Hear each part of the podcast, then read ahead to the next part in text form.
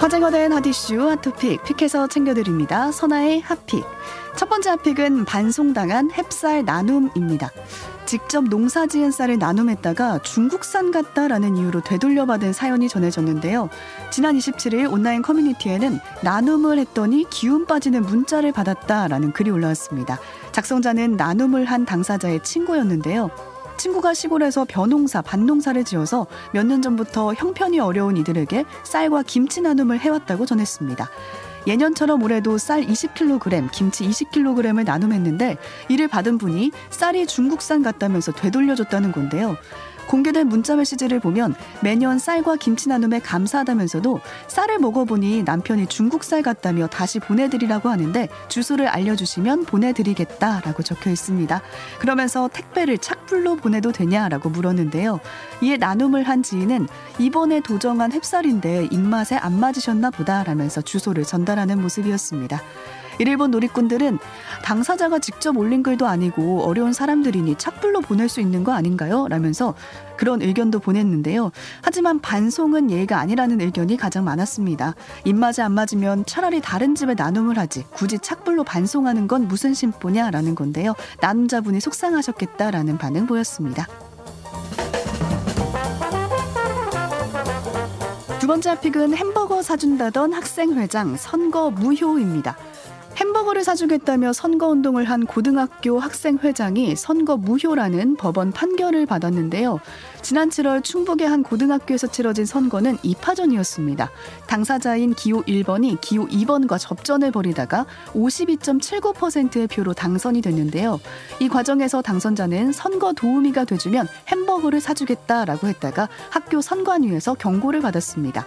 또 당선자의 선거 도우미가 SNS에 기호 2번 후보를 비난하는 글을 올리기도 했는데요. 이를 두고 기호 2번은 불공정 행위다라고 주정을 했지만 학교 측은 받아들이지 않았고요. 결국 충북 교육감을 상대로 소송을 내기에 이르렀습니다. 그리고 지난 27일 법원은 이 선거가 무효라고 판결을 했는데요. 선거 과정에서 당선자가 음식물 제공을 약속하고 당선자의 선거 운동을 돕는 도우미가 다른 후보를 비방하는 글을 올린 건 불공정하다라고 봤습니다. 이에 해당 학교는 조만간 입장을 정리해서 항소 여부를 판단할 걸로 전해졌는데요. 누리꾼들은 반장으로 뽑아주면 피자 쏘겠다, 햄버거 쏘겠다 이런 공약 꽤 있던 것 같은데요. 학생회장 선거가 법원까지 갔군요. 라는 반응 보였습니다. 세 번째 픽은 마트에 둥짙은 경찰서입니다. 최근 온라인에서 화제가 된 사진 한 장이 있습니다. 서울 신도림 테크노마트 외벽에 걸린 펼침막 사진인데요. 큰 글씨로 5층 구로 경찰서 이렇게 적혀 있습니다. 그래서 합성 의혹까지 일었는데요. 그런데 확인해 보니 사실이었습니다. 구로 경찰서 건물이 올해로 40년이 돼서 재건축에 들어가면서 3년간 머물 임시 청사가 필요했던 건데요. 하지만 자리를 구하기가 쉽지 않았습니다. 직원 400여 명이 업무를 볼 수 있는 크기여야 하고 국가기관이 들어갈 수 있는 토지 용도인지도 살펴, 살펴봐야 했던 건데요. 다행히 테크노마트의 경우 한 층이 비어 있다는 사실을 알게 됐고요. 5층을 공공 업무시설로 용도를 변경해서 들어오게 됐다고 경찰 측은 설명을 했습니다. 우여곡절 끝에 마트에 자리 잡은 구로 경찰서는 경찰서 역사상 최초로 대형 쇼핑몰의 세입자가 됐는데요. 하지만 쇼핑객들과 경찰서가 공존해야 하는 만큼 만반의 준비도 필요하겠죠. 우선 조사를 받으러 온 피의자들은 형사과로 직행하는 전용 엘리베이터를 이용하게 되고요. 쇼핑객들과 마주칠 일이 없도록 한다고 합니다.